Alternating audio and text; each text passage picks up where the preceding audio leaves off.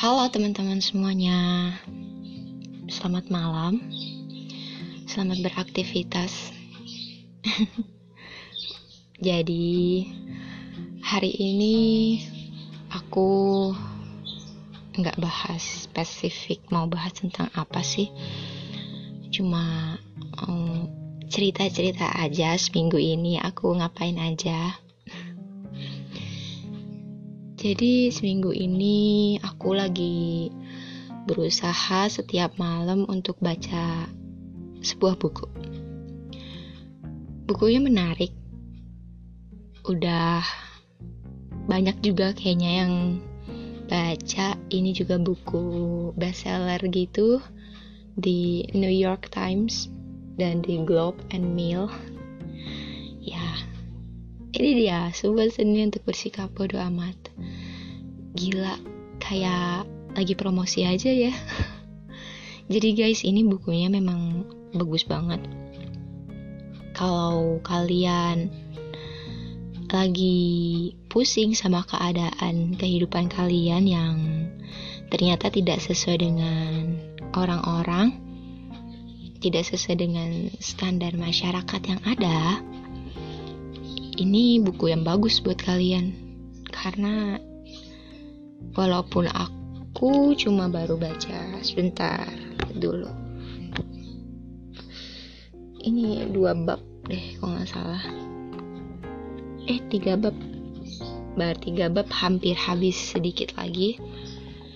Ini tuh bener-bener mendorong pemikiran yang sebelumnya ada, pemikiran yang ada di aku yang sebelumnya memang ada, seperti pemikiran Mark Manson ini, si penulis. Jadi lebih berani lagi untuk keluar gitu. Gimana ya? Jadi ada satu cerita di sini. Menarik banget ceritanya. Ada seorang penulis, tapi tulisan dia tuh tidak pernah diterima oleh berbagai penerbit.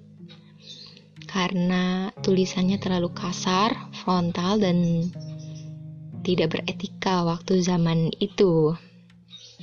Dan di sini seorang penulis itu, aku lupa namanya siapa, ngintip dulu siapa tahu ada. Oke, tidak temu, tidak ketemu siapa itu. Ya pokoknya seorang pria ini suka mabuk, main cewek, kalau malam-malam ke klub, dan hidupnya berantakan banget. Tapi dia suka menulis. Suatu hari setelah bertahun-tahun nih, tulisan dia ditolak oleh semua penerbit, berbagai penerbit yang dia kirimi tulisannya. Dia tidak pernah jadi penulis dong. Penulis itu cuma ada di dalam jiwa dia saja.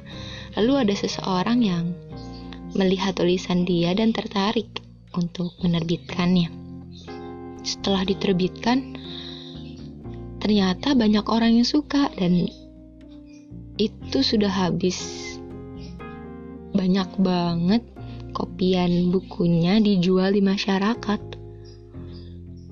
Dan pelajaran yang Mark Manson ambil di sini itu bahwa kita tidak perlu untuk berusaha. Aneh kan? Loh, kan itu nasib setiap orang. Mungkin dia udah hoki aja kali, ada seseorang yang mendekati dia, terus ngajak dia untuk, ayo terbitin buku lu deh, gue yang modalin. Itu kan hoki-hokian ya. Tapi Mark Manson tuh dibilang, bilang di sini tuh kalau ini tuh kita jangan berusaha. Kenapa? Karena begini, si pria yang diceritakan Mark Manson ini adalah orang yang berbeda kan dari banyak orang. Dia menulis tapi tulisannya kasar dan terkesan frontal dan tidak baik untuk diterbitkan. Dan dia tahu kalau diri dia tidak baik. Dia menerima apa adanya diri dia. Dia tidak mengubah sikapnya menjadi seperti standar masyarakat pada umumnya yang kita sebut sebagai ya apa ya, kekangan deh. Standar masyarakat itu kekangan banget bagi kita kan. Misal kayak umur kalian baru dua puluh tahun. Ini ramai banget waktu, di, waktu itu di Twitter. Umur kalian baru dua puluh tahun, tapi kalian udah ditanya, lo udah punya apa? Lo udah punya uang berapa? Lo udah punya mobil apa? Lo udah punya H P apa? Ini adalah skeptis masyarakat yang sebenarnya tidak baik untuk kita jadiin pegangan. Walaupun bisa untuk memotivasi, tapi jalan setiap orang kan berbeda-beda ya. Nah, mana mungkin jalan kamu sama jalan teman kamu sama. Kamu harus masuk kampus A, terus habis itu kamu kerja di perusahaan A, terus habis itu kamu sukses, terus kamu beli mobil A, terus kamu beli H P A, rumah di sini. Itu adalah standar masyarakat yang dibantah sama Mark Manson ini. Jadi kalau kalian udah menerima diri kalian apa adanya, kalian bisa menemukan jalan kesuksesan kalian sendiri. Itu bagus banget sih sebenarnya poinnya. Kayak memberikan pencerahan banget bagi diriku sendiri. Soalnya aku dulu pernah waktu S M P uh, keluar dari sepuluh besar. Dari S D yang biasanya sampai kelas satu S M P masih sepuluh besar. Loh, pas kelas dua S M P kok aku gak dapet sepuluh besar. Bahkan peringkat sepuluh aja enggak. Itu bener-bener patah hati banget sama diri sendiri. Kecewa, bener-bener kecewa.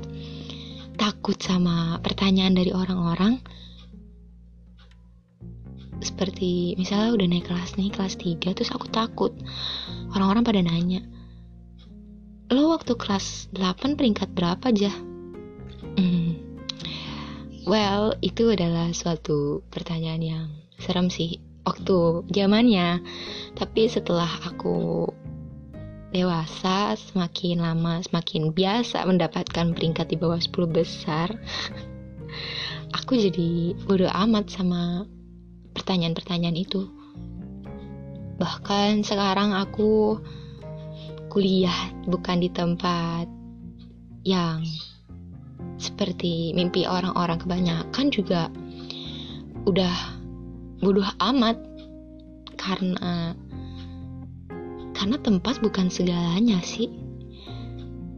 Walaupun tempat memang ada pengaruhnya, tapi kalau diri kita sendiri yang bisa mem- mengembangkan dan menjadikan diri kita lebih baik dimanapun itu, kita bisa untuk selangkah lebih maju daripada yang lain, ya kan?